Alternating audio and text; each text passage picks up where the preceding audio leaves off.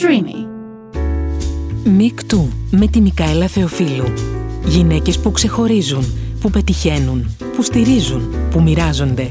Γυναίκες που μιλούν στη Μικαέλα Θεοφίλου για τη ζωή τους σαν μικρά μαθήματα ενδυνάμωσης για όλες μας. Γεια σας, γεια σας σε ένα ακόμα επεισόδιο Μικτού. Σε ένα επεισόδιο που η σημερινή μου καλεσμένη ήθελε να γίνει αρχαιολόγος. Όμως είναι αυτό που λέμε το πώς τα φέρνει η ζωή. Και το όνομά της πια είναι συνώνυμο με αυτό που ονομάζουμε τηλεκριτική, ουσιαστική τηλεκριτική. Πολλές φορές τις παρές όταν μπαίνει κάποιος στη διαδικασία να σχολιάσει κάτι που συμβαίνει στη τηλεόραση, του λέμε Ποιος είσαι, γκολεμά είσαι; Ένα βραβείο, μη γελάς, ένα βραβείο στη σχολή της... Εγώ μένα μου έχει τύχει πολλές φορές αυτό να ξέρεις. Ένα βραβείο στη σχολή δημοσιογραφίας όπου σπούδαζε την έφερε σε επαφή με την εφημερίδα Ελευθεροτυπία. Εκεί όπου έγραφε και ο Φρέντι Γερμανός, μεγάλη της αγάπη, για να ξεκινήσει συνεργασία δίπλα του στην τηλεόραση στην εκπομπή Πρώτη Σελίδα. Πριν κρίνει τους ανθρώπους της τηλεόρασης λοιπόν, έχει υπάρξει πρώτα η ίδια κομμάτι της και τη γνωρίζει από μέσα. Από το 1979 ασχολείται με το τηλεοπτικό ρεπορτάζ και με την τηλεκριτική από το 1990. Όπου κάνω λάθος με διορθώνεις. Πολύ σωστά. Πολύ σωστά. Νομίζω ότι ίσως να είναι η πρώτη ή από τις πρώτες γυναίκες τηλεκριτικούς. Όχι. Όχι από τις πρώτες πάντως σίγουρα ή τουλάχιστον αυτή που υπέπεσε πρώτα στη δική μου αντίληψη για ναι, να είμαι λόγω, πιο συγκεκριμένη. Λόγω ναι, σταμάτα, σταμάτα.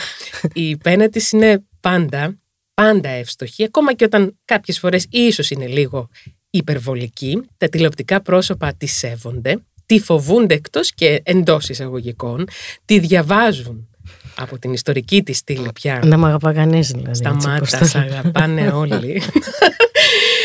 Στην ιστορική στήλη της μέχρι Κεραίας που ξεκίνησε στον ελεύθερο τύπο για τον οποίο έχει μεγάλη 1990 όπου άλλες φορές με χιούμορ γιατί έχει απίστευτο χιούμορ παιδιά η, η Ντέπη Γκολεμά και άλλες φορές με μεγαλύτερη αυστηρότητα πάντα όμως και με αγάπη αλλά και με την ατάκα μένει μια ατάκα, η ατάκα της είναι το πιο σημαντικό κομμάτι της πένας της, δημιούργησε και συνεχίζει να δημιουργεί προβληματισμούς σε κανάλια και παρουσιαστές να κάνουν σκέψεις και στη διάρκεια της τεράστιας καριέρας της έχει πολλά ακούσει... Είπες, όμως. Τι; Νομίζω πολλά είπες. Γιατί, όχι κι άλλα θέλω να πω, έχω κι άλλα, να πω. Άλλα. Σταμάτα μωρέ. Και στη διάρκεια της τεράστιας καριέρας της έχει ακούσει εκφράσεις όπως μπαμπούλας, Όμως, όταν έχεις τρελό μεράκι για τη δουλειά σου. Ε, μέγερα. Και μέγερα. Μάλιστα. Όμως, όταν έχεις, συνεχίζω εγώ, τρελό μεράκι για τη δουλειά σου, όπως έχει εκείνη, ό,τι και να κάνεις, το κάνεις με πάθος. Και σε αντιμετωπίζουν και με πάθος. Έχει και τις συμπάθειές της. Μια εκφρασμένη συμπάθεια, για την οποία βεβαίως τη διακρίνει μια αντικειμενική υποκειμενικότητα είναι η Ελένη Μενεγάκη. συμφωνούμε σε αυτό, συμφωνούμε. Συμφωνούμε. Βεβαίως δεν τη χαρίζεσαι. Περισσότερο η Ναταλία θα λέγα. Α, η Ναταλία πια, ε. Λόγω του. Λόγω Γερμανού, της, λόγω Φρέντι. Ακριβώς της ιστορίας. Αλλά και η Ελενίτσα ήταν πάντα. Να, το, το Ελενίτσα. Η Ελενίτσα μου. Ήρθε το Ελενίτσα μου. Πολλά τηλέφωνα χτύπησαν από παρουσιαστές και γραφεία τύπου καναλιών για την εχμηρή της κριτική. Όμως μπορεί να καμαρώνει ότι δεν απολύθηκε ποτέ γιατί είπε ανοιχτά την άποψή της. Δεν έχω ούτε μια μέρα χωρίς ένσημα στα 42 χρόνια. Πόσο σημαντικό αυτό, ε. ε. Και επειδή δεν θέλω να λέω πάρα πολλά, θέλω να πω όμως ότι εγώ τη γνωρίζω ανθρώπινα, τη γνωρίζω προσωπικά. Είναι ένας ήρεμος άνθρωπος, στην προσωπική τη και την επαγγελματική της ζωή. Mm-hmm. Ναι, mm-hmm. ναι. Δημιουργείς βέβαια. Ναι, ναι, όχι τόσο. Μια γυναίκα που η ζωή της έχει και πολλή ευτυχία, αλλά έχει και πολλές αντικσότητες. Αλλά αυτό που εγώ θέλω να κρατήσω ως φίλη μου είναι ότι ξέρει να στηρίζει τους φίλους της, ότι μπαίνει μπροστά όταν υπάρχει ανάγκη ή κίνδυνος και έχει και έναν τρόπο να λειτουργεί πάντα μαμαδίστικα αυτό της έλεγα και πριν. και της οφείλω και ένα προσωπικό και δημόσιο ευχαριστώ. Εκείνη ξέρει γιατί. Ντέπι Γκολεμά, σε ευχαριστώ που είσαι εδώ. Ε, εγώ σε ευχαριστώ που με κάλεσες. Ήταν πάντα ε, εδώ και πάρα πολύ καιρό μια ε, χαρά μου να, να πω θα με καλέσει άραγε η Μικαέλα να κάνει podcast. και είσαι το δεύτερο podcast της σεζόν.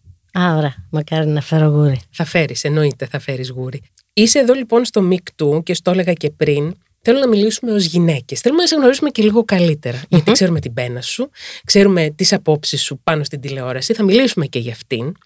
Αλλά πρώτα απ' όλα θέλουμε να γνωρίσουμε την Ντέπη Γκολεμά. Okay. Σε τι περιβάλλον είχες μεγαλώσει ε, για να αποκτήσεις και αυτή την προσωπικότητα που έχεις σήμερα, Ντέπη. Ωραία. Ε, σε δύο λεπτά μπορώ να πω μια την, μικρή, την πολύ μικρή ιστορία Ό,τι, της οικογένειάς μου. Βεβαίως. Η μητέρα μου κατέβηκε από την Ηλία, από ένα χωριό της ηλιας το 1936 ετών 16 και μπήκε ψυχοκόρη, όπως λέμε, σε ένα σπίτι πλούσιο. Ο παππούς, να το πω έτσι, ήταν περίπου διευθυντής στην Εθνική Τράπεζα, έχει πολύ μεγάλη θέση για εκείνα τα χρόνια. Αλλά είχε και ένα ζωηρό γιο, ο οποίος ε, ξέρεις πώς συμβαίνουν εκείνες τις εποχές. Πόσε σήμερα ελληνικές ταινίες βλέπουμε. Α πούμε, αγαπήθηκε με τη μαμά, για να μην, να μην πούμε κάτι πιο, πιο διαφορετικό. Και από εκεί προέκυψε η, η απαρχή της, της οικογένειας. Ε, αυτό το ζευγάρι ευτύχησε να παντρευτεί, γιατί απόκτησε ένα παιδί. Και οι άνθρωποι, δεν τους γνώρισα εγώ τους παππούδες, αλλά φαντάζομαι θα ήταν καλοί άνθρωποι για να παντρέψουν την ψυχοκόρη με τον, με τον γιο. Ε, την έβαλαν στην Εθνική Τράπεζα ε, ως καθαρίστρια όπου και εξάσκησε αυτό το επάγγελμα όλα τα χρόνια της, της ζωής της. Και η αιτία όλης αυτής της ιστορίας που αρχίζει έτσι περίεργα η, η οικογένεια, γκολεμά, είναι ότι ο αδερφός της μάνας μου ήταν ένας αντάρτης στα βουνά, ε, κομμουνιστής, ο οποίος είναι μέσα στους 200 της Κεσαριανής. Λέγεται Γιάννης Νικολόπουλος. Πώς λέγεται ξανά, Γιάννης Νικολόπουλος. Αν δείτε τη στέλη της των 200, ε, περιλαμβάνει το όνομά του. Λοιπόν, από εκεί και πέρα, βέβαια, εγώ είμαι παιδί πολύ πιο μακρινό, έτσι. Δεν είμαι το, ούτε του 40, ούτε του 45, ούτε τίποτα. Είμαι, είμαι, ας πούμε, τις δεκαετίες του 50, να το πω έτσι. Ε, οι γονείς μου δεν ήταν πάντα καλά μαζί. Ε, υπήρχαν πολλοί χωρισμοί. Υπήρχε, βασικά, πάθος, βασικά υπήρχε μια διαφορά τάξης. Αυτό, αυτό είναι αληθές. Τώρα εγώ αν πήρα από τη μάνα ή αν πήρα από τον πατέρα δεν το ξέρω, αλλά κατά καιρούς βρισκόντουσαν και έβγαινε ένα παιδί. κατά, κατά πολλά χρόνια δεν βρισκόντουσαν και δεν έβγαινε κανένα. Λοιπόν, εγώ είμαι το τελευταίο παιδί μιας τετραμελούς ε, οικογένειας. Άρα έχεις, ε, είστε δύο αδέλφια. Ε, δεν έχω πια. Τα δύο μου αδέρφια έχουν φύγει. Ε, έφυγαν μέσα στον κορονοϊό. Ε, έχω μια αδερφή, η οποία ε, είναι αρκετά άρρωστη. Ε, στην ουσία πια ο, ο ιστός οικογενειακός είμαι εγώ. Μάλιστα. Άρα κρατάς εσύ το όνομα Γκολεμά. Άρα κρατάω εγώ το όνομα Γκολεμά. Και η Ντέπη πώς μεγάλωσε; Ε, η Ντέπη ούσα παιδί ε, μικρότερο των τεσσάρων, δηλαδή να σκεφτείς ότι η μεγάλη μου αδερφή και ο αδερφός μου ήταν 16-17 χρονών όταν εγώ ήρθα στη ζωή. Ε, με είχαν και λίγο κάπου σαν, το παιχνίδι τους, έτσι. Δηλαδή θυμάμαι τη μεγάλη μου αδερφή, την οποία την, τη λάτρευα, ότι ήταν σαν, σαν μάνα μου δίπλα. Δηλαδή, κάπου, ήταν πολλά τα χρόνια της διαφοράς. Με πρόσεχε πολύ, καμάρωνε πολύ για μένα τα τελευταία χρόνια που εντάξει, εγώ υποτίθεται ότι έκανα κάτι, τρελαινόταν από τη χαρά της. Μεγάλωσα καλά, φτωχικά, γιατί έλειπε πάρα πολύ ο, η παρουσία, δεν υπήρχε η παρουσία του πατέρα στο σπίτι. Οι παππούδες είχαν πεθάνει, άρα δεν υπήρχε και η άνεση που φαντάζομαι ότι θα είχαν. Ε, η μάνα ήταν στην ε, Εθνική Τράπεζα, όπως σου, σου είπα, ε, καθαρίστρια. Η, η, αδερφή του πατέρα μου, η οποία είχε μια οικονομική άνεση, ήταν αυτή που στην ουσία φρόντισε σε εμάς, σε όλη, όλα τα παιδιά, αυτό που λέμε το ευζήν. Δηλαδή, να μορφωθούμε καλά. Όλοι πήγαμε πανεπιστήμιο, άσχετα εγώ δεν το το τελείωσα, δεν το κατάφερα. είχα αλλού το μυαλό μου. Την αρχαιολογία εννοείς. Ναι, είχα αλλού το μυαλό μου, δεν, δεν μπόρεσα. Αλλά όλοι οι άλλοι ε, τελείωσαν ε, σχολές. Ε, μεγάλωσα καλά, δεν μου λείψε Ε, σαν μια φτωχική, αλλά χωρίς στερήσεις ε, οικογένεια με ωραίες εξόδους, με, με εκείνα τα χρόνια της δεκαετίας του 60 που ήταν όλα ανοιχτά, που δεν ε, φοβόσουν, που μπορούσε να μείνεις το βράδυ μέχρι αργά να παίξεις. με ένα εξοχικό της θεία στην Ερμιόνη που πηγαίναμε τα καλοκαίρια και περνούσαμε εκεί τον, τον καιρό μας με, με βόλτες πολλές στα μέθανα για μπάνια όπου βλέπαμε σινεμά κάθε βράδυ Ε, δηλαδή 10 χρονών παιδάκι, εγώ είχα δει όλες τις ελληνικές ταινίες εκείνες τι εποχέ που, που ανθούσε ο ελληνικός κινηματογράφος. Ήταν καλά χρόνια. Ήταν καλά. Και ως κορίτσι, γιατί ως παιδί ναι, αλλά ως κορίτσι εννοώ με την έννοια υπήρχαν από τότε μέχρι σήμερα υπάρχουν πολλές αλλαγές στον τρόπο που μεγαλώνουμε τα κορίτσια. Βέβαια. Εσύ πώς μεγάλωσες, δηλαδή αυτή την δυναμικότητα που έχεις τώρα και όλα αυτά που κατέκτησες, οφείλεις κάτι σε αυτή την οικογένεια με την έννοια με τις αρχές που σου έδωσαν; Κοίταξε, θα σου πω, την ανάγκη της συμπλήρωσης του πατέρα, της έλλειψης του πατέρα, την είχε κάπως αναλάβει ο αδερφός μου, ο οποίος ήταν ε, αεροπόρος. Ε, εξού και η αγάπη μου προς την αεροπορία προφανώς. Τον θυμάμαι ε, να είναι πολύ αυστηρός και κυρίως μαζί μου. Δηλαδή εγώ, ε, εγώ πήγαινα, σχολείο πηγαίναμε στο Μαράζλι όλα τα κοριτσια και εγώ κατά συνέχεια. Και θυμάμαι πολύ καλά ότι ο πρώτος μας μεγάλος κόμπηγας ήταν όταν ήμουν στην τελευταία τάξη του γυμνασίου εκεί που άρχιζες να φτεροκοπάς κάπως ξέρω εγώ. Και θυμάμαι ότι ήμουν με το, με το πρώτο φλερτ εντελώς αθώο φλερ της ζωής μου. Κατεβαίναμε τη Μαραζλή και ανέβαινε ο αδερφός μου για να με πάρει. Και υπήρχε μια εβδομαδιαία τιμωρία στο σπίτι με πολύ ξύλο. Ε, δηλαδή θυμάμαι τη μάνα μου που τον παρακαλούσε εγώ να της στήσει σταμάτα να τη δέρνεις για να συνετίσει το, το πολλουλόντα το πρόβατο που δεν είχε κάνει και τίποτα, ένα χεράκι, είχε πιαστεί ας πούμε. Ξέρεις τώρα το 70 τρία, ξέρω εγώ, από τέτοιες εποχές. Ε, άντε να πιαστεί με χέρι-χέρι. Δηλαδή, ναι, ακόμα, τα, ναι. ακόμα τα πράγματα δεν ήταν τόσο όσο είναι σήμερα. Ε, υπήρχε, ναι, ένα, ένα ψιλομπούλινγκ ε, κάπως. Οικογενειακό, ας πούμε. Ε, περισσότερο από τον αδερφό μου, mm-hmm. όχι, όχι από τα όχι κορίτσια. Ναι, ναι, τα ναι. κορίτσια καθόλου, ούτε από τη μάνα, ούτε από τη, από τη θεία. Κάπου, κάπου εμφανιζόταν και ο μπαμπάς, αλλά δεν, δεν με τύχε, δεν έχω, δεν έχω ε, κακή ανάμνηση, δηλαδή δεν έχω, δεν, μου, δεν έχω φάει σφαλιάρα από τον πατέρα μου κάτι. Πότε, ναι. να, πότε να τη δώσει άλλωστε. Και η απόφασή σου να γίνεις αρχαιολόγος πώς προέκυψε καταρχάς, δηλαδή ήθελες να γίνεις αρχαιολόγος; Αυτό μ' άρεσε, μ άρεσε επειδή διάβαζα, μ' άρεσε επειδή ε, η θεία με πήγαινε σε διάφορους αρχαιολογικούς χώρους, έτσι. Ψάχναμε στην Ερμιόνη και βρίσκαμε κάτι περίεργα πράγματα, βαζάκια τέτοια που τα δίναμε εκεί. Έτσι, δεν είχε, δεν είχε κάτι. Βέβαια, στο μυαλό μου δεν, δεν ήταν αυτό. Στο μυαλό μου πάντα πιστεύω ότι ήταν η δημοσιογραφία.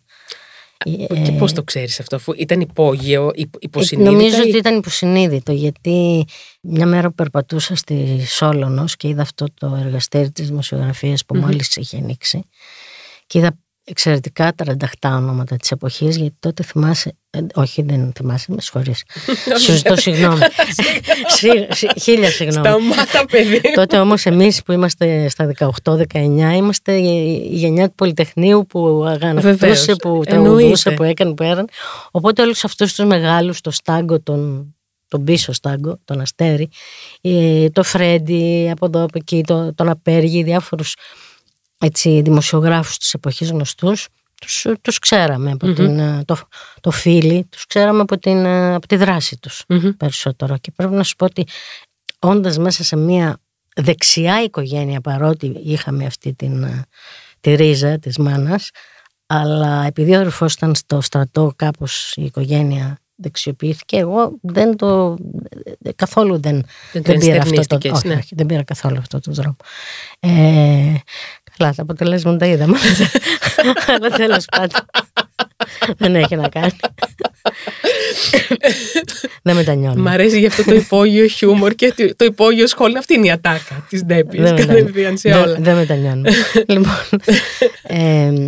Είδα λοιπόν αυτό το. την ε, αφίσα, πώς ήταν εκεί και μπήκα κατευθείαν μέσα να ρωτήσω τι γίνεται.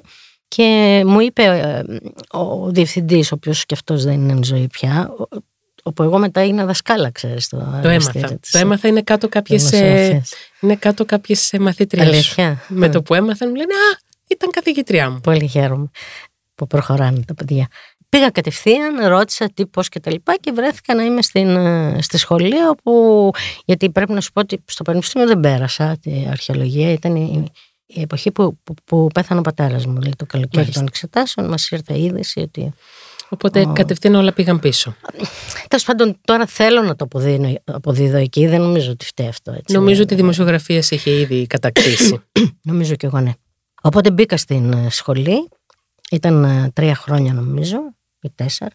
Δεν θυμάμαι καλά. Ε, το Φρέντι δεν τον συνάντησα ποτέ. Ήταν παρότι, μεγάλη σου Παρότι αγάπη, έλεγε ότι διδάσκει, προφανώς τον είχαν για κράκτη, έτσι. δεν τον συνάντησα ποτέ.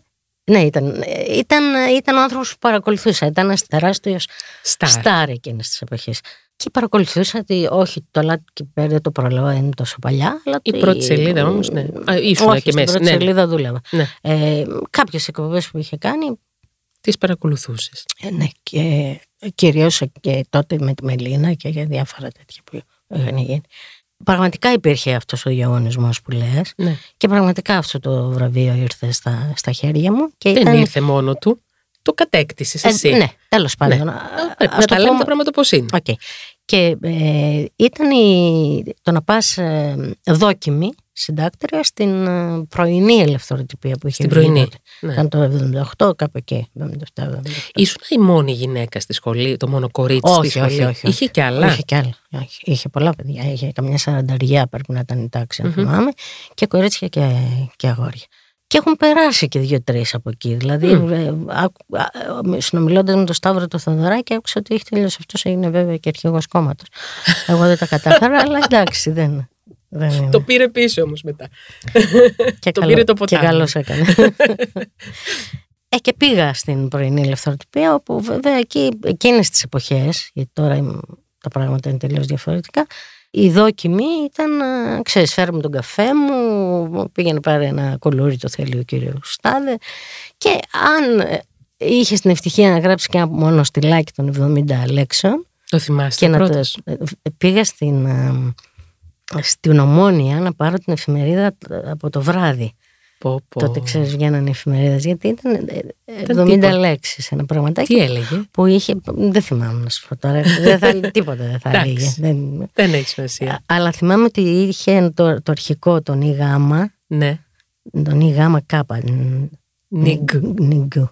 Και ήταν εντάξει, λες και κρατούσες, ας πούμε, το Times της Και το Pulitzer είχες πάρει. Ναι, ναι, ότι ήδη είχες κερδίσει το Pulitzer. Εκεί λοιπόν ε, πώς γνώρισα το Φρέντι, ίσως ναι, αυτό ναι, να είναι αυτό, το, το, ναι, το ακόλουθο. Εκεί λοιπόν, μπαίνοντα, βγαίνοντας στην εφημερίδα, κάποιο πρωινό είχε μια περιστρεφόμενη πόρτα η, η, η ελευθεροτυπία. Στο έβγα εγώ, έμπαινε ο Φρέντι. Και έτσι όπως τον είδα, γύρισα την πόρτα. Καταλαβαίνω ότι δεν βγήκα. Ναι, αλλά... ξαναγύρισα να πει να τον ακολουθήσει. Πώς κάνουν, ας πούμε, στις ελληνικές ταινίες, γύρισα και, και μπήκα μέσα.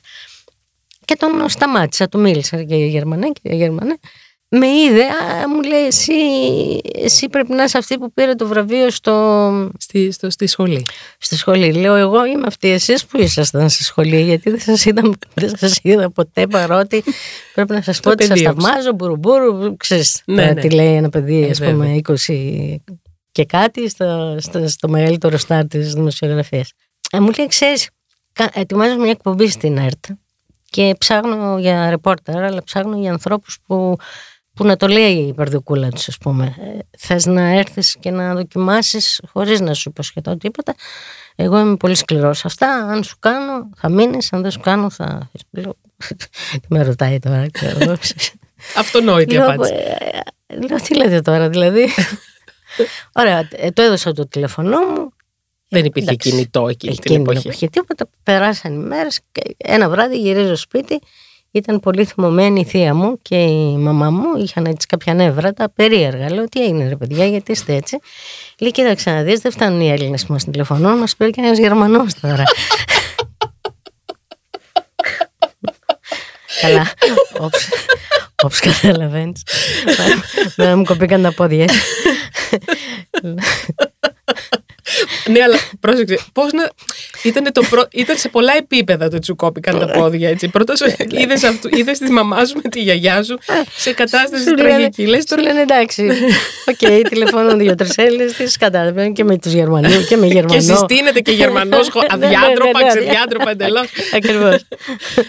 Ε, Όπως καταλαβαίνεις, από εκείνο το τηλεφώνημα και μετά ξεκινάει μια απίστευτη, απίθανη πορεία ε, η οποία κράτησε 25-27 χρόνια όσο ο, ο Φρέντι μας άφησε και σταμάτησε και την τηλεόραση βέβαια λίγο νωρίτερα. Ε, εντάξει, αυτή είναι η πρίκα μου, Μικαέλα. Δεν, δεν μπορώ να την αρνηθώ, δεν μπορώ να μην τη λέω, δεν μπορώ να μην Εννοείται. την, την αγαπώ. Μα είναι... είναι, είναι ο πυρήνας της, ο πρώτος πυρήνας της δουλειάς σου. Είναι η εκκίνησή σου και και μετά η παρακολούθησή του στα, στην πορεία. Στην γιατί πορεία, πάντα με παρακολουθούσε, πάντα μου λέγε πώς να γράψω, πάντα μου λέγε ότι χαίρομαι που παίρνεις από μένα, έχεις πάρει ένα, ένα ψηγματάκι του χιούμορ του, γιατί δεν μπορείς να πάρεις το χιούμορ του Φρέντι. Αλλά πάντα με έβλεπε, με παρακολουθούσε στον ελεύθερο τύπο, ε, ε, στο βήμα βέβαια και στα νέα που έκανα όλη τη δεκαετία του 80. Ε, όχι, πάντα ήταν, είχε ένα βλέμμα πάνω μου τόση ώρα που σε ακούω να μιλάς, μιλάς με έναν τρόπο ότι ένιωσες προστασία κιόλας εκτός των άλλων από το Φρέντ. Δηλαδή ένιωσες προστατευμένη. Ήσουν πάντα προστατευμένη και το λέω κυρίως ως γυναίκα. Mm-hmm. Ένιωσες αυτή την προστασία. Θα σου πω, θα σου πω. Ξέρω, ξέρω τι εννοείς γιατί το, το, το έχω νιώσει μέσα στο συγκρότημα κυρίως. Ε, το έβλεπα αυτό. Έβλεπα ότι ε, πολλά νεαρά κορίτσια ε, δεχόντουσαν κάποιες πιέσεις από διευθυντές, μην, μην, μην κρυβόμαστε τώρα, αυτά Μάλιστα. υπήρχαν στο, στο, στο επάγγελμα. Και είτε, ξέρω εγώ, μπορεί να είχαν κάτι, είτε να μην είχαν. Αυτό δεν το εξέταζε, δεν με αφορούσε καθόλου ναι, ποτέ. Ναι. Δεν υπήρχε, εμείς δεν την ξέραμε τη λέξη bullying εκείνη την εποχή. Ναι. Λοιπόν, το ότι ο, ο διευθυντής σου έβαζε να δουλέψει 15 ώρες τη μέρα, που τώρα εργασιακά αυτά και διάφορα τέτοια κόλπα, ξέρω εγώ, δεν υπήρχε σε μένα. Δηλαδή, όταν ερχόταν ο Λαμπράκης σε μένα και μου δίνε τα, τα κείμενα του, του ραδιοφώνου και μου λέγε θα γράψετε στο χέρι, όχι στη γραφομηχανή, το πρόγραμμα του τρί, το τρίτο πρόγραμμα που ήθελε να ακούει και άρα ήθελε να δημοσιεύεται και στο βήμα. Εγώ δεν μου πάνε από το μυαλό να πω όχι δεν το γράφω.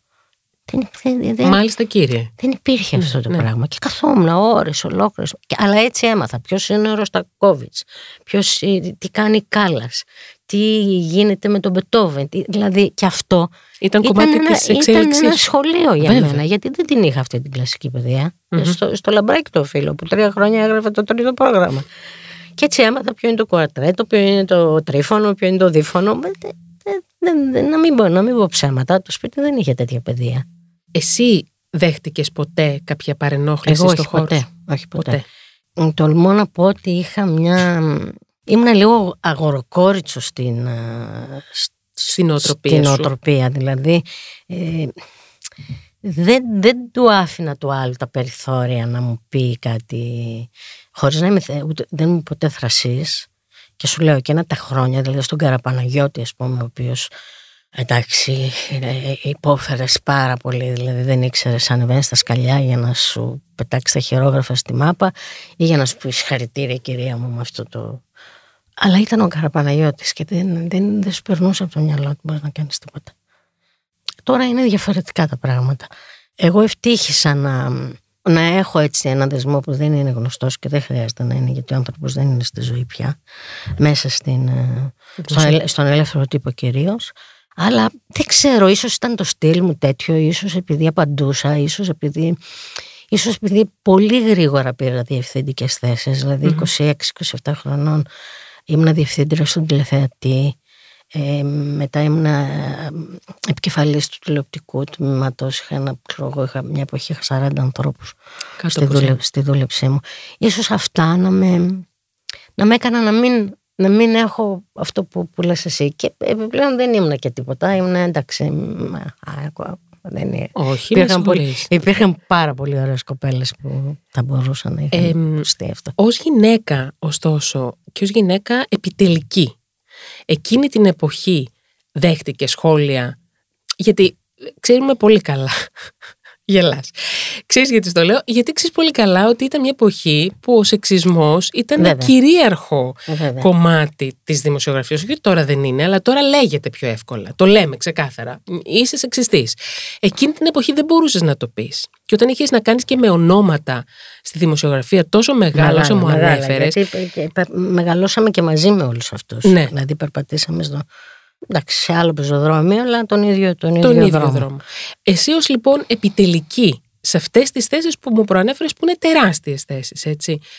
ένιωσες ποτέ ότι είχαν μια αμφισβήτηση για αυτό που πέτυχες με την αξία σου, ότι το πέτυχες με άλλα μέσα ή εντάξει μωρέ αυτή είναι γυναίκα τώρα. Δεν νομίζω να το νιώσα αυτό. Δεν νομίζω να φτάσει στα αυτιά μου. Δεν ξέρω, μπορεί να το φοβόντουσαν να, μου, να μου το πούνε. Είπαμε, μπαμπούλας. Έτσι. ε, στα αυτιά μου εμένα φτάναν άλλα πράγματα. Όπως; Ε, έφτανε ας πούμε ε, η πίεση προς τα επάνω. Δηλαδή άκουγα πολλές φορές και στη διάρκεια κυρίως του ελεύθερου τύπου που πια μεγάλωνα και αποκτούσα και πιο πολύ φήμη και η στήλη γινόταν πιο γνωστή και τέτοια. Υπήρχαν, πώς να σου το πω ρε παιδί μου, χτυπούσαν πολύ τα τηλεφωνα Δηλαδή το γεγονός ότι εγώ δεν έχω απολυθεί ποτέ από τη δουλειά μου. Ναι, ποτέ. ποτέ. Αν και δεκάδες άνθρωποι το προσπάθησαν, αυτό είναι κάτι, κάτι σημαίνει. Δηλαδή ότι ξέρω πολύ καλά, πούμε, και ε, θα το πω κιόλας γιατί είναι γνωστό. Ο Γιώργος ο Κίρτσος το λέει, το λέει με πλάκα, αλλά δεν είναι καθόλου πλάκα. Είχε προσπαθήσει πάρα πολύ, πολλές φορές να με απολύσει από, το, από τον ελεύθερο τύπο. Αλλά το Διοικητικό Συμβούλιο του Ελεύθερου Τύπου δεν ήθελε να με απολύσει. Γιατί κατά κάποιο λόγο ήμουν ο πέμπτος λόγος για τον οποίο αγοραζόταν αυτή η εφημερίδα. Δεν ήθελε. Και πάντα ο, ο Γιώργος σκόνταυτε και λέει: Ούτε και αυτή τη φορά κατάφερα να σε απολύσει. Του λέω: Δεν θα το καταφέρεις όσες φορές. Και τον έχεις ρωτήσει ποτέ γιατί. Γιατί ήθελε να σε απολύσει. Εντάξει, τώρα με τον Γιώργο έχουμε περάσει 20 χρόνια τρελής δημοσιογραφικής πορείας πορείας και αναμπουμπούλα και, και καλοσύνης και αγάπης και μίσους και όλα αυτά. Ε, εντάξει. Εντάξει, το αφήνουμε. Α το αφήσουμε. Ναι, δεν με απασχολεί. Δεν με απασχολεί. Μένα με απασχολεί ότι δεν, δεν τα κατάφερε. Τώρα με, αυτό με, με ενθουσιάζει. Και δεν τα κατάφεραν και πολλά γραφεία τύπου. Ε, ε, ε, γραφεία τύπου όχι με την έννοια των ανθρώπων που δικούσαν. Όχι. Δηλαδή όχι την Όλγα την Παυλάτου ή την Λόλα Ντέιφάη. Όχι βέβαια. Ή όλους αυτούς τους αγαπημένους Σε καμία περίπτωση. Εννοούμε τα ίδια τα κανάλια, τα, κανάλια, τα διοικητικά. Τα, τα διοικητικά. Τα διοικητικά υπάρχουν διοικήσεις καναλιών που έπαιρναν τηλέφωνο ε, τους διευθυντές μου, πολλοί έπαιρναν και μένα, ε, είχαν ευτυχώς ε, το θάρρος να το πω γιατί είναι άλλο να παίρνεις τον άνθρωπο που το γράφει και άλλο να παίρνεις το, το διευθυντή και να γίνεται σκοτωμός. Είναι γνωστή, είναι γνωστή καυγάδες με τον Χατζη Νικολάου, καυγάδες με τη Ζαχαρέα, υπάρχουν. Τώρα, τώρα δεν υπάρχουν αυτά. Έχουν εξομαλυνθεί. Ο Νίκος με πήρε στην εφημερίδα του και ησύχασε, όπως έλεγες. Από μένα έτσι είπαν. Το είπες στο ραδιόφωνο. Λέει, την πήρα στη Real News και στο Δεόλα είπαν μια μοιρέμισα. αλλά, αλλά παρόλα αυτά, όλοι αυτοί οι άνθρωποι που περπατήσαμε παρέα είναι και, αγαπη, και αγαπητοί άνθρωποι, ναι, έτσι. Γιατί, γιατί δεν ήταν το προσωπικό ρε μου αυτό το πράγμα. Ήταν, ε, αν έκανες μια κριτική, ήταν πάνω στη δουλειά. Δεν ήταν πάνω ούτε στον Νίκο, ούτε στον Αλέξη, ούτε στο Σταύρο, ούτε σε κανέναν, ούτε στην Έλλη, ούτε πουθενά. Ποια ήταν ε, εκείνη η κριτική που πραγματικά όταν σε πήρε αυτός ο άνθρωπος που ένιωσε ότι πληγώθηκε από αυτή την κριτική, έτσι κάπως το ξανασκέφτηκες. Υπάρχει τέτοια; Ναι, ναι, βεβαίως υπάρχει. Κοίταξε να δεις σε μια πορεία, σε μια καθημερινή στήλη και τώρα ας πούμε κοντά 27 χρόνια πόσο ήταν ο ελεύθερος τύπος. Ζωή ολόκληρη έτσι. Βέβαια και είναι και δύσκολο το ε, καθημερινό ε, αυτό ε. Είναι και δύσκολο και είναι και δύσκολο, δηλαδή η Ποπή Διαμαντάκου, που είναι μια εξαιρετική συνάδελφος, mm-hmm. έγραφε ένα σεντόνι κατεβατό 2.000 λέξεις, ησύχαζε. Εγώ που, που, έχω αυτή την ατάκα των, τον, τον, τίποτα, το, το μέχρι το, κεραίες, ας πούμε. Άντε να είναι 50 λέξεις το καθένα, ας πούμε. Είναι δύσκολο και, και, και υπάρχει και η περίπτωση να, να είναι 9 η ώρα και η στήλη άδεια.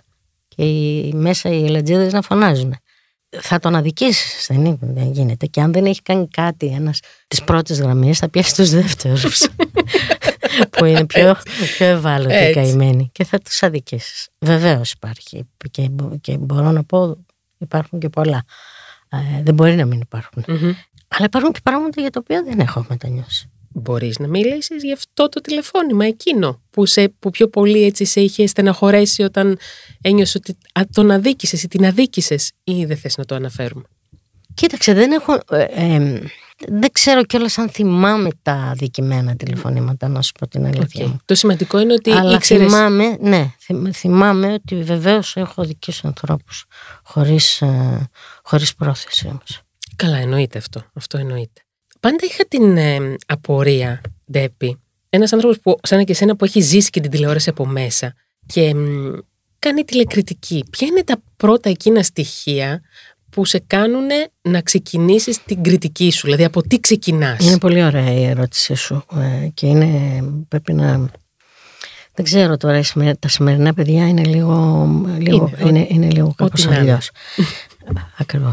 Αλλά πες το εσύ να μην το πω εγώ. Ναι. Ε, εάν δεν δεις την τηλεόραση από μέσα, εάν δεν κάνεις ρεπορτάζ βασικά, γιατί εγώ έκανα πολύ ρεπορτάζ, Ε, έτσι, βέβαια. δεν, δεν το άφησα το ρεπορτάζ ποτέ. Στήλη ήταν δίπλα. Μπορεί να είχα τα παιδιά στο γραφείο της ε, συναδέλφους, οι οποίες τώρα κάνουν εξαιρετική καριέρα. Η Ναταλία Ανδρικοπούλος που είναι ένα παιδί Βεβαίως. δικό μου, είναι, είναι η καλύτερη τηλεοπτική κριτικός αυτή τη στιγμή. Αλλά αν δεν δεις την τηλεόραση από μέσα, αν δεν δουλέψεις, εγώ δούλεψα πολύ με το Φρέντι. Δούλεψα στο μοντάζ, δούλεψα στο ρεπορτάζ, δούλεψα στο στήσιμο της εκπομπής. δούλε- Δηλαδή, έμαθα και κατάλαβα από ποιον, έτσι, από, το, από, το, από, το, από τον άρχοντα, πώς να το πω. Τον, από το- ναι, ναι, τον ένα, πώς από τον να το- πρώτο, τον από ένα, από τον τον μοναδικό, το μοναδικό. Θεό. Α, ναι. Έμαθα και κατάλαβα πώς είναι αυτό το ζόρι που λέγεται τηλεόραση. Άρα μετά το ρεπορτάζ, μετά το Φρέντι και, με, και παράλληλα με το Φρέντι, το να περάσεις σιγά σιγά στην κριτική είναι ένα σκαλοπάτι. Ναι. Το να μπεις όμως κατευθείαν στην κριτική χωρίς να ε, έχεις πίσω σου αυτό που λέμε ε, μια πείρα, μια εμπειρία ξέρω εγώ, του- να ξεχωρίζεις το φιλμ από το βίντεο το πιο απλό σου λέω τώρα που αμφιβάλλω αν το, ξε- αν το ξέρουν πολλοί είναι ναι είναι λίγο αδόκιμο θα το Ναι. έλεγα γιατί η κριτική είναι και ένα ευ- εύκολο πράγμα δεν είναι δύσκολο ναι. Το, Έτσι είναι είναι. πολύ εύκολο. Δεν τον Ναι. παίζει τον άλλον, το αλλάζεις τα φώτα. Δεν είναι. Το θέμα δεν είναι τον παίζει τον άλλον, το αλλάξεις τα φώτα. Να έχει βάση Το αυτό. θέμα που θα- είναι ακριβώς αυτό που θα γράψει να έχει βάση. Και γι' αυτό βλέπω σήμερα, βλέπω αυτό που βλέπω στην τηλεόραση, ότι υπάρχει αυτή η εσωστρέφεια ο ένας να κρίνει τον άλλον και Ανακύκλωση. Α, η, αυτή η ανακύκλωση. Ένας αυτισμός. Ναι, ναι, είναι. Ένας τηλεοπτικός είναι, αυτισμός. είναι τηλεοπτικός αυτισμός. Αυτό το πράγμα με θλίβει πάρα πολύ. Γιατί αυτό στερεί και την ε, ικανότητα να δουλέψεις. Δεν δουλεύουν τα παιδιά. Ναι. Δεν είναι δουλειά αυτό το να βλέπεις κάτι και να πεις άουρη, ο Άρης το είπε έτσι, α, ο, και- ο, όπως τον λένε ο Λεωνίδας δεν έπρεπε να είναι στη φάρμα πριν πάει ο Λεωνίδας στη φάρμα. Έχουμε και αυτά τώρα, καταλαβαίνεις. Δηλαδή, Ναι, ναι. η Μάγισσα υπέστη κριτική πριν βγει το Βγήκε- επεισόδιο στον αέρα. ναι, ναι. Ε, δεν, Δεν γίνεται Δεν έτσι. γίνεται, ρε παιδιά, αυτό το πράγμα. δηλαδή, τι είμαστε, έχουμε μαντικές ικανότητες. Α θα προχωρήσει λίγο το πράγμα, να το δεις, αν και το καλό πράγμα, εντάξει, από την αρχή φαίνεται. Επειδή εδώ μιλάμε για γυναίκες Οκ. και θέλω να μου πεις. Θα σου πω γιατί ήταν ωραία η ζω- η ζωή μου. ναι, θέλω να μου πεις για την όμορφη ζωή σου. Γιατί ήταν όμορφη. Ναι, ήταν όμορφη. Όχι ότι τα νεανικά και ο- όλα αυτά τα χρόνια με τις περιπέτειες και τις ιστορίες δεν ήταν καλές. Δεν έχω, δεν έχω κανένα παράπονο από τη ζωή μου. Ήταν πολύ ενδιαφέρουσα, πολύ ωραία. Με τράβηξε πολύ η καριέρα εμένα. Ναι. Πολύ. Με πήρε, με πήρε προς τα εκεί. Αλλά ε, τον Αύγουστο του 1990 που έτσι ήμουν λίγο σπρώμαυρη και όχι έγχρωμη. ε, ναι, ήμουν κάπως από ένα χωρισμό. Εμφανίστηκε στη ζωή μου αυτός που την έκανε, της έδωσε χρώμα, την έκανε Πολύχρωμη. τι, πολύ χρώμη. Έγχρωμη σε την τηλεόραση. Ναι. Ήταν ο Άρης, ήταν ένας ε, αεροπόρος, αρκετά χρόνια μεγαλύτερός μου. Με, με ήλκε εμένα πάντα το, το μεγαλύτερο, ίσως υπήρχε ένα Λόγω για τον σύνδρομο, μπαμπά. ναι, ίσως ε, εκεί θα πρέπει να το αποδώσουμε. Πρέπει να σου πω ότι και με τον Μπασαλάρη είχαμε μια τέτοια αυτή, παρότι είχαμε, όχι δεν είχαμε κάτι Όχι, προς Θεού, όχι, αλλά όχι. θέλω να πω ότι με αγαπούσε και τον ακισμός, ναι. αγαπούσα σαν... ε, Ένα φλερτ, ας πούμε. Ούτε. Ούτε ούτε φλερτ. αλλά ήταν μια συμπάθεια πολύ, πολύ. Δηλαδή και ο Πασαλάρης τα- τρελαινόταν για μένα και εγώ έλεγα Για εκείνο. μάλιστα κύριε Πασαλάρη και του έκανα ό,τι ήθελε ας πούμε σαν διευθυντής πάνω στη δουλειά. Ε, λοιπόν έρχεται ο Άρης, είναι Αύγουστος το 90, παίζουμε τέννις σε κάποιο ε, κόρτ εκεί στο, στο Παπάγου, με έχει καλέσει μια φίλη μου και ακούει ο Άρης τον Γκολεμά και επειδή έχει κάνει με τον αδερφό μου μαζί σε αεροπορικές βάσεις Τι και λες τέτοια τώρα; ε, το, έρχεται να ρωτήσει τι, Τι σχέση τι, έχει; τι είναι. Ε, του λέω ότι είναι ο αδερφός μου α, ε, και αρχίζει μια κουβέντα πιο στενή από ότι θα ήταν αν με λέγανε Παπαδοπούλου να πω. Ναι. Μπορεί να μην γινόταν και καθόλου, αν καθόλου. με λέγανε Παπαδοπούλου. Είναι που τα φέρνει η ζωή. είναι που τα φέρνει η ζωή. Αλλά τον κολεμά που του φέρνει, ας πούμε, το σύνδεσμο με τον Λάζαρο που λεγόταν ο αργό μου, μας έδωσε την ευκαιρία να μιλήσουμε περισσότερο. Ε, συνομιλία τη συνομιλία, ξέρω εγώ. Ο Άρης ε, ε, ήταν χείρος από την mm. του. Ε, είχε δυστυχώς η πρώτη του γυναίκα πεθάνει. Ε, είχε ήδη μια έτοιμη οικογένεια. Είχε παιδιά. Ε, είχε παιδιά, είχε τρεις, έχει, υπάρχουν τρεις κόρες. Στην πορεία μεγαλώσαν, γεννηθήκαν και εγγόνια κτλ. Έτυχε, στην αρχή ήταν κρυφό φυσικά αυτό το mm-hmm. πράγμα, έτσι δεν, δεν ξέραμε πώς να το διαχειριστούμε. Ε, ναι, γιατί υπήρχε μια οικογένεια, ήταν κάπως τέλος πάντων και για μένα. Αλλά ε, πάλι όπως θα φέρνει η ζωή, η ζωή έφερε μια δυσάρεστη κατάσταση, δηλαδή ο Άρης έπαθε ένα έμφραγμα ε, παίζοντας τέννις και όπου δεν ήταν δυνατόν εγώ να μην μεσολαβήσω να πω ότι τρέξτε αυτό συμβαίνει στον πατέρα σας. Ναι. Ε, οπότε Κάπως έτσι έγινε πιο γνωστό. Θες δεν θες κάπως πιο ναι. γνωστό γιατί το, εντάξει, το είχαν καταλάβει, το ξέραν. Έγινε επίσημο. Αλλά τέλος πάντων θέλω να πω ότι έτσι με μια τέτοια αφορμή που είχε έσει ο τέλος ευτυχώς το πράγμα ε, έγινε πιο επίσημο. Πιο, πιο επίσημο. Έζησα σε αυτό το σπιτικό γιατί μέναμε όλοι μαζί και οι τρεις οικογένειες πάνω κάτω. Ε, 20 χρόνια ακριβώς, από το 90 μέχρι το 2010 που έφυγε ο Άρης. Ε, ο οποίος μου είπε το 90 ότι εγώ έχω σκοπό να ζήσω 20 χρόνια. Θες να τα ζήσουμε μαζί; Και σαν να ήταν μάγος. Δηλαδή Αύγουστο, Αύγουστο μου το είπε, Αύγουστο έφυγε το, το 2010. Σοβαρά μιλάς τώρα, να τρίχιασα. 15 στη γιορτή μου, ίσως 16 ε, Αυγούστου του 90 μου το είπε, 10 Αυγούστου του 2010. Ε. Όχι, 6 Αυγούστου, συγγνώμη, του Σωτήρα, έφυγε από τη ζωή. Είναι τρομερό, έτσι. Είναι τρομερό, είναι, είναι, είναι Ναι, ναι, είναι κάρμα. Και ε, είναι ο άνθρωπος που το ξέρει, δηλαδή ένιωθε ότι ναι, αυτό ναι, είναι με αυτοπεποίθηση. Το και στο λέω με το χέρι στην ψυχή. Δηλαδή δεν, εννοείται, δεν, δεν έχω λόγο να το πω. Όλα αυτά τα χρόνια που έζησες με τον, με, τον άνθρωπο τη ζωή σου, με τον ναι. άντρα σου, με τον άντρα σου, με τον, με τον άντρα της ζωής σου, με αυτόν που σε έκανε ευτυχισμένη. Το κομμάτι παιδί μπήκε ναι. ποτέ; Λοιπόν, επειδή εγώ δούλευα πάρα πολύ, είχα σκεφτεί στο μυαλό μου ότι καριέρα και παιδί δεν μπορείς να τα πας εσύ, ο δικός σου χαρακτηρας Βεβαίως ε, υπάρχουν οικογένειες θαυμάσιες που, που, τα καταφέρουν. που καταφέρουν και τα δύο πράγματα και τις ζηλεύω απεριόριστα. Εγώ σαν χαρακτήρας δεν μπορούσα να τα, να τα δοκιμάσω, να τα πάω. Και επειδή υπήρχαν και παιδιά στο σπίτι, υπήρχε και η, οικογένεια ιδιαίτερη, δεν, δεν ξέρω αν θα τον έβαζα τώρα τον Άρη εκείνα τα χρόνια πάλι σε μια διαδικασία να, να ξαναγίνει, να ξαναγίνει ας πούμε όλο αυτό. Οπότε αυτό αποσύρθηκε βεβαίως. Πρέπει να πω ότι σήμερα αυτό εγώ το έχω μετανιώσει γιατί πια είμαι μόνη μου στη ζωή. Δεν ξέρω πώς θα ήταν αν είχα ένα, ένα παιδί πια που να είναι ξέρω εγώ 20 και χρονών. Ίσως να ήταν καλύτερα τα πράγματα, αλλά OK, okay, το επέλεξα. Είναι, ήταν δική μου επιλογή Γιατί αγαπούσα πολύ αυτή τη δουλειά που έκανα. Ήθελα να κάνω αυτό που κάνω και να είμαι η καλύτερη και όλες αυτές τις φιλοδοξίες του αιγόκερου του αναθεματισμένου. Εντάξει, να τα λέμε και αυτά τα στραβά του, του ζωδιακού. Και πολύ το, πολύ το κάνουν. Πολύ δεν το είναι ναι, βέβαια, εννοείται. Ναι, αλλά, αλλά το καλό, το ωραίο και το, το, το ευλογημένο είναι αυτό που κάνεις εσύ, που έχεις το, την οικογένειά σου και κάνεις και την καριέρα Το ευλογημένο είναι να έχεις συνείδηση αυτού που θέλεις, να, αυτό που επιθυμείς να κάνεις στη ζωή σου. Εσύ ε, επιθύμησες και έκανες αυτό που ήθελες καταρχάς. Ναι, δεν, θα, δεν ήξερα αν θα είμαι καλή στο, στο άλλο τομέα. Ναι. Και επειδή προερχόμουν και από μια οικογένεια που είχα δει πολλά πράγματα τα οποία δεν δεν τα είπαμε, αλλά δεν χρειάζεται και να τα πούμε. Ε, Προτίμησες την. Ε, ναι. Οκ. Ήταν όμως να έχεις και παιδιά. Έχοντας αγαπήσει τόσο πολύ τον Άρη, έχεις αγαπήσει και τα παιδιά του. Βέβαια, ήταν μια για μένα ήταν η οικογένεια που ποτέ δεν είχα γνωρίσει. Δεν το συζητάω. Ήταν ένα πολύ ωραίο σπιτικό, με, με, με πολύ καλά παιδιά, πολύ καλούς ανθρώπους. ήταν πολύ ωραία τα 20 χρόνια που έζησα. Και, και τώρα έχω και φίλους πια, δηλαδή τα εγγόνια που έχουν μεγαλώσει είναι φίλοι μου, βγαίνουμε. Τι λες τώρα; Σε, πάω στα σπίτια τους, τρώμε, πάμε διακοπές, είναι, έχουμε κρατήσει μια πολύ καλή σχέση. Τι όμορφο αυτό, Βρεντέπη. Ναι, είναι ωραίο.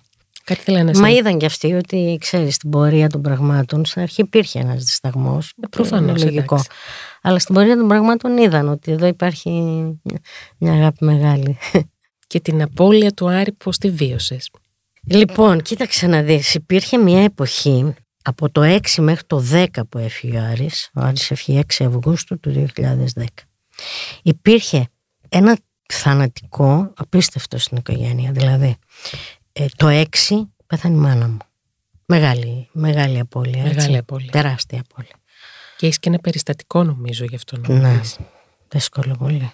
Το 7 πέθανε ο άντρας της μεγάλης μου αδερφής. Ξε- Πολύ ξαφνικά, μέσα σε 40 μέρες. Το 8 πέθανε η κουμπάρα μας. Από καρκίνο, πάμε και κάτω. Και το 8 ξεκινάει ο κατήφορος της ιστορίας, αρρωσταίνει ο Άρης και ξεκινάει ας πούμε αυτό που ολοκληρώθηκε το 2010. Λοιπόν υπήρχε ένα τέτοιο πράγμα, ένας κυκλώνας θανάτου, ο οποίος εμένα δεν μου δίνει τη- το, το δικαίωμα να πάρω κάποιες ανάσες, δηλαδή δεν προλάβαινα. Εκεί που σκεφτόμουν τη μάνα μου που έφευγε, εκεί μου έπεσε ο γαμπρός μου γαμπρός. και αυτός ήταν μέλος της οικογένειας, έτσι, Ε, ο βέβαια, Παύλος. Εκεί που ο Παύλος μου έπεσε η Δέσποινα, η οποία ήταν η, η κουμπάρα μας και η, ξέρω εγώ μια ζωή. Ε, και- εκεί που έφυγαν όλοι αυτοί, παράλληλα έχανα και φίλους, δηλαδή η Αθηνά Ιγλινού, η συνάδελφός μου ήταν τεράστια απώλεια για μένα. Τεράστια στα, στα, στα νέα δίπλα-δίπλα ε, τόσα χρόνια. Ε, πολύ φωτεινό μυαλό. Χάνεις και φίλους έτσι στη διαδρομή της ζωής όλος ο κόσμος και παράλληλα σου ήρθε και το κερασάκι στην τούρτα που είναι, που είναι ο άντρας σου. Λοιπόν, όλο αυτό ήταν, ήταν ένα... Απίστευτο. Ναι, ναι. Ένα, ε, ένα, το, το, το τρενάκι του τρόμου ήταν αυτό. Ναι, που το οποίο βέβαια δεν το μπόρεσα να το αντιμετωπίσω όλο. Δηλαδή με- ζήτησα βοήθεια. Δεν, ε, Καλά με- έκανες. μετά τον Άρη ζήτησα βοήθεια. Δεν μπορούσα να τα βγάλω πέρα. Έχεις αναφέρει εσύ ένα περιστατικό και αν θέλεις μας το λες Ναι. για τη μητέρα σου.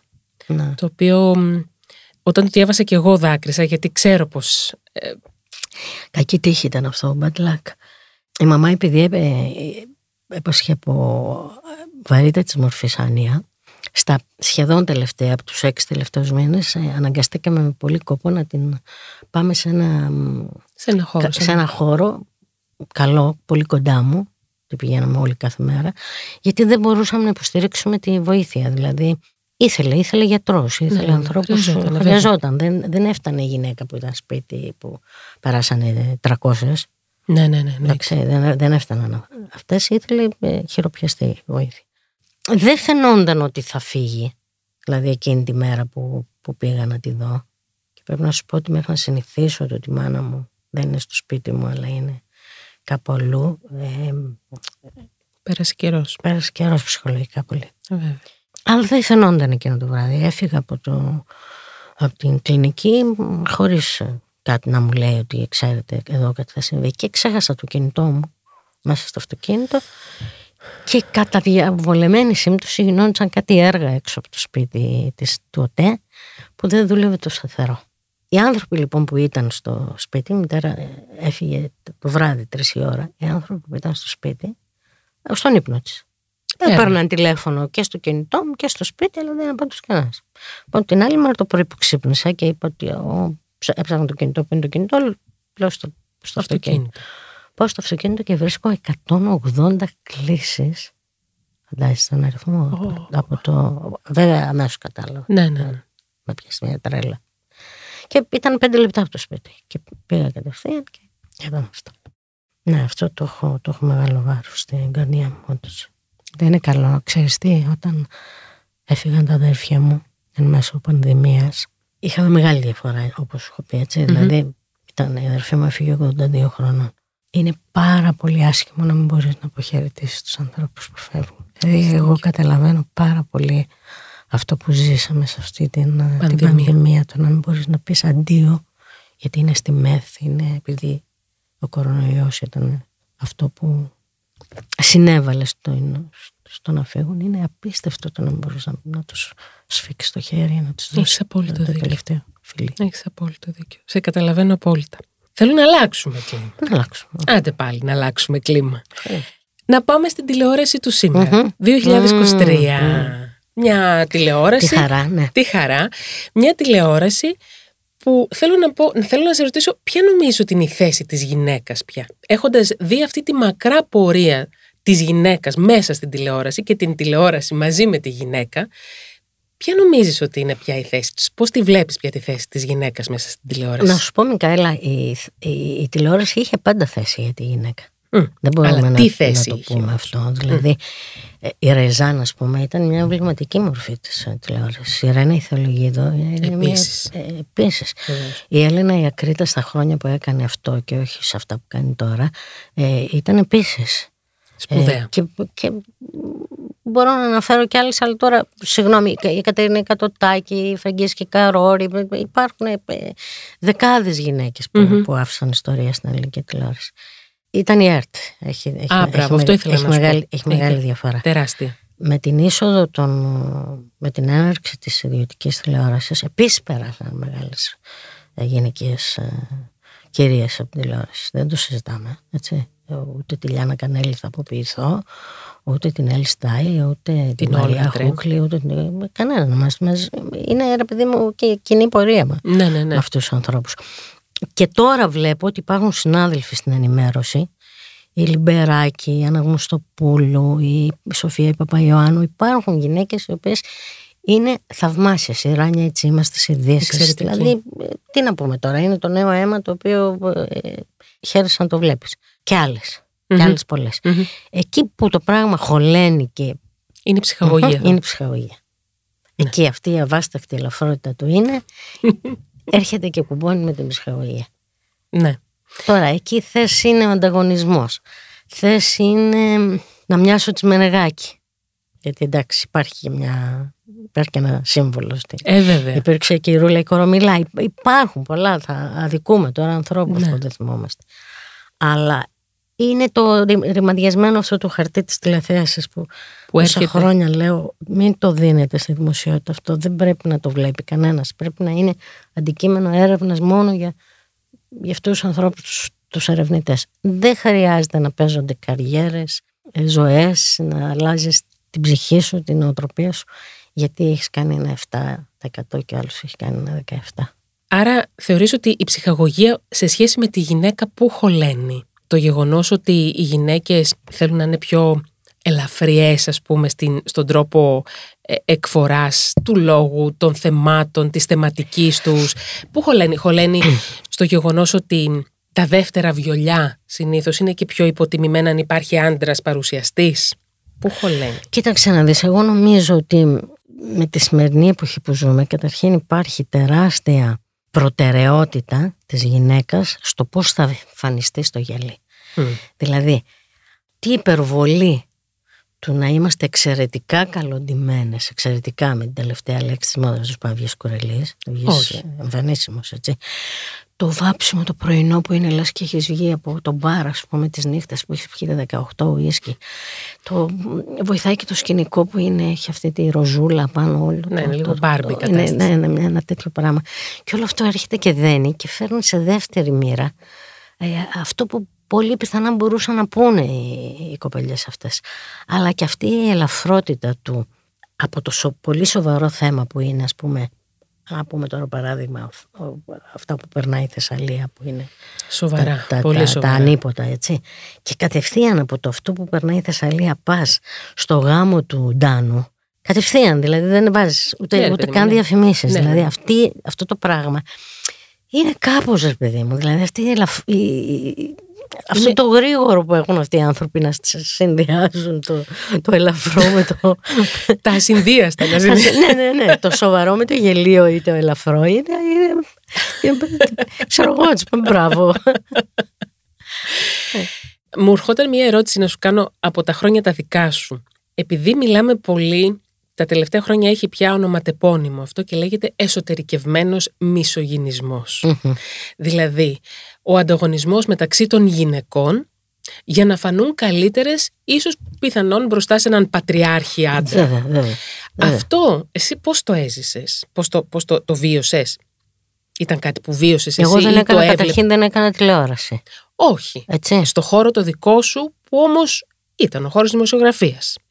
Είναι άλλο πράγμα η δημοσιογραφία στην εφημερίδα. Δηλαδή, άμα δεν έχεις περάσει από εφημερίδα, δεν μπορείς να μιλάς για δημοσιογραφία με την βαριά έννοια της λέξης. Δεν αντιλέγω ότι τούτα τα παιδιά κάνουν δημοσιογραφία. Κάνουν μια άλλου, άλλου είδους δημοσιογραφία. Εγώ δεν το έχω προσέξει αυτό στην, στη...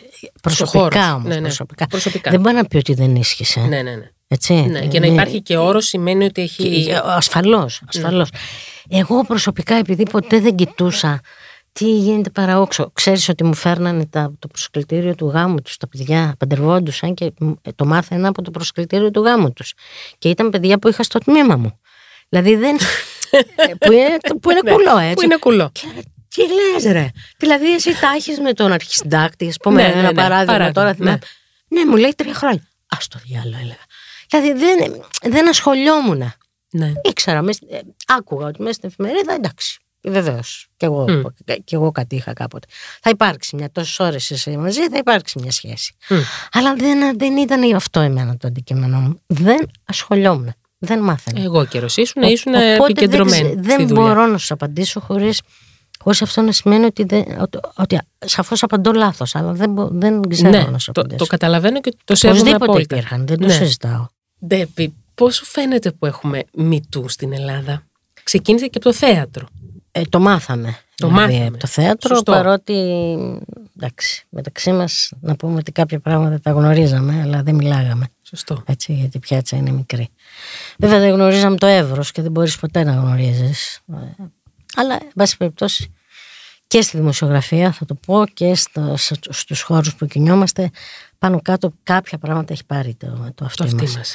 Ε, εγώ νομίζω ότι τώρα πια γιατί αυτό το Me Too που τώρα το λέμε έτσι, που είναι και όπως πολύ σωστά είπες παγκόσμιο κίνημα, πρέπει να αρχίσει ο κόσμος να μιλάει, να εξωτερικεύεται, να μην τυραννιέται, να μην του γίνεται η ζωή κόλαση, να μην πεθαίνουν άνθρωποι, γυναίκες, γυναικοκτονίες, τόσα πράγματα ακόμα, παιδιά που, που έχουν κακοποιούνται. κακοποιούνται. Δηλαδή πρέπει να αρχίσουμε να μιλάμε και εμείς. Η, η, η, δίπλα. η δίπλα δηλαδή στην επαρχία, ας πούμε, που, που εκείνο το 20 χρόνια Κωνσταλέξης το θυμάσαι; Βεβαίως. Δεν είναι δυνατόν να μην έχει πάρει ο περίγυρος κάτι, πάρε, να μην έχει πιάσει τα αυτή του, αλλά είμαστε αυτό που λέμε, έλα μωρέ, εγώ τώρα θα βγάλω το φίδι από την τρύπα κτλ.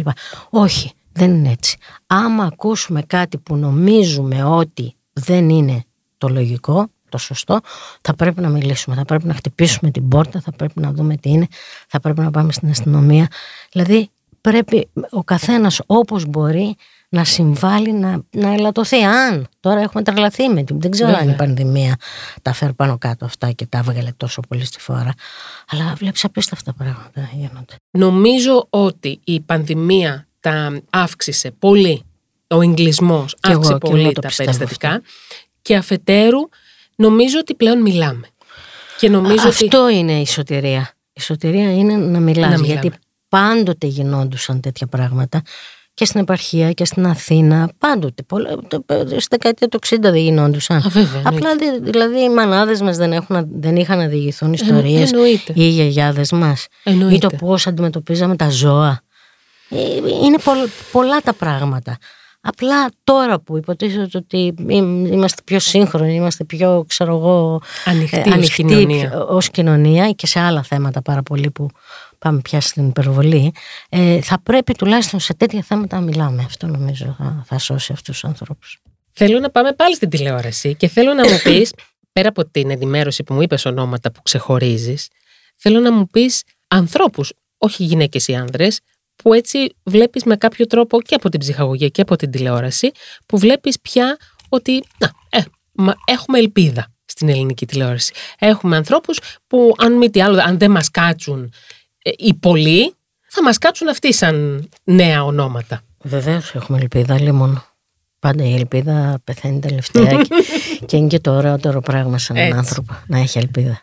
Θυμάσαι εκείνο το έργο το τελευταία έξοδος. Βεβαίως, Ρίτα Χέιγουαρτ. Βεβαίως. Που, που έλεγε ο, που έφυγε, δεν θυμάμαι τον ηθοποιό τώρα που κατάφερε να αποδράσει, που το έλεγε του φίλου του ότι η ελπίδα είναι το ωραιότερο πράγμα που μπορεί να είναι, όντας μέσα στη φυλακή, έτσι, που πρέπει να έχεις. Λοιπόν, βεβαίως έχουμε. Ε, έχουμε και συνδυασμό της, ε, της εμπειρίας με τη νιότη που δεν είναι πολύ ωραία γιατί, γιατί ο, ο δημοσιογράφος ξέρεις ειδικά στην ενημέρωση αλλά και στην ψυχαγωγία όπως βλέπω στα, στα, στα αμερικάνικα καναλιά δεν έχει ηλικία. Έτσι, δηλαδή ε, δεν μπορείς να πεις ότι α, πήγα 70 χρονών εντάξει, OK, okay, έχω τη σύνταξή μου αλλά δεν μπορώ να δουλέψω.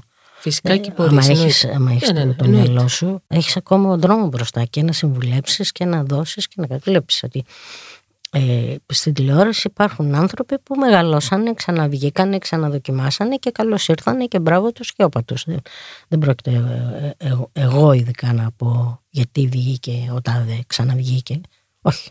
Να βγει και να ξαναβγεί και να δοκιμαστεί και ε, το, το κοινό θα κρίνει τι θα, τι θα τον κάνει.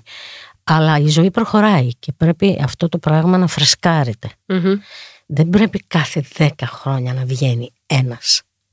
Δηλαδή πρέπει κάπου και αυτοί που κάνουν τηλεόραση να καταλάβουν ότι πρέπει να κάνει λίγο στην άκρη.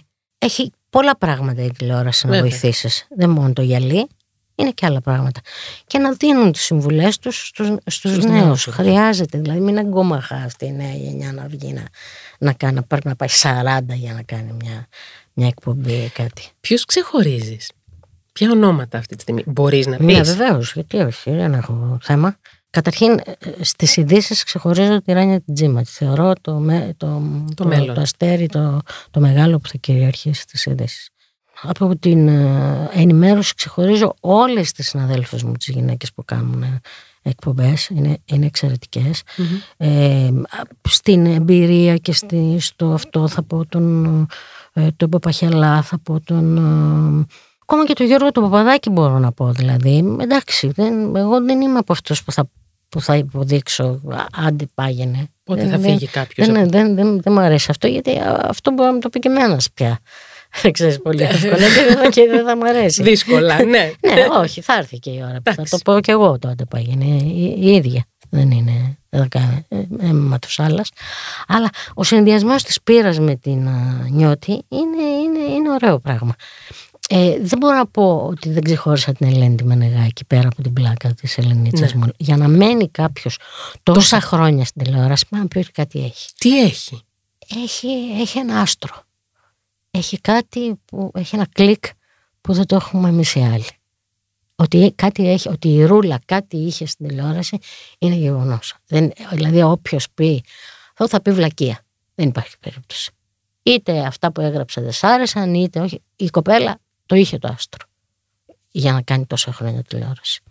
Ο Γιώργος ο Μαρίνος, ας πούμε, το είχε το άστρο ο άνθρωπος. Πώς να το κάνουμε, δηλαδή τον ευγνωμονούμε για αυτά που έδωσε. Το Λάκη το Λαζόπουλο, επίσης τον ευγνωμονούμε. Άσχετα μετά οτιδήποτε. Ναι. Ε, μιλάμε για, τα, για, το, για, το, για το χιούμορ. Γιατί... Ρε παιδί μου σου πρόσφερε το γέλιο ακούραστο. Και διαμόρφωσε το, το χιούμορ μας πολύ. Βεβαίως. Εντάξει, δεν μας ξεβλάχεψε ο, ο, ο Πέτρος, έτσι, αυτό, να το, αυτό να το πούμε. Ξεκάθαρα. Ξεκάθαρα. Δηλαδή αυτές ήταν οι, οι, οι βλακίες του, του Downtown και του ποιον άλλον περιοδικό να έβγαζε. Του Νίτρου. Το, το Νίτρο, γεια σου, αυτό, αυτό, αυτό κυρία θυμόμουν.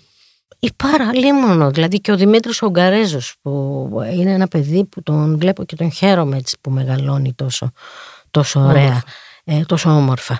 Ε, έχει, έχει πολλούς, έχει πολλούς τηλεόραση, αρκεί να, να καταλάβουν λίγο ότι πρέπει να κάνουν κάποια πράγματα. Πρέπει να, γιατί για να ξεχωρίσεις κάτι πρέπει να έχεις, κάτι πρέπει να κάνεις. Η τηλεόραση σε ξεχωρίζει πολύ εύκολα σήμερα. Ναι. Αλλά σε ξεχωρίζει ψεύτικα. Δεν σε ξεχωρίζει αληθινά. Και ίσως στιγμιαία. Στιγμιαία. Το ψεύτικο είναι στιγμιαία. Ναι.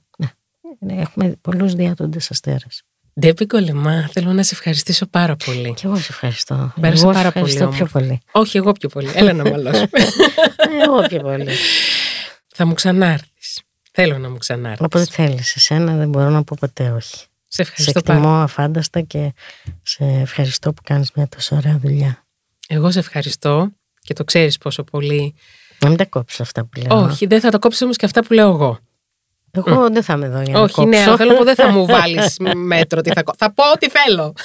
Εκεί σου είναι η εκπομπή, παιδί μου, ό,τι θες θα πεις, αλλά θέλω να πω ότι χαίρομαι που βλέπω γυναίκες στην ηλικία σου και πιο νεές και πιο που τιμάτε αυτό που κάνετε. Αυτό θέλω να πω. Και εσύ είσαι μια από αυτές. Σε ευχαριστώ πάρα πολύ. και με τίμησες με την παρουσία σου εδώ. Μια χαρά ήταν. Να είσαι καλά. Και εσύ.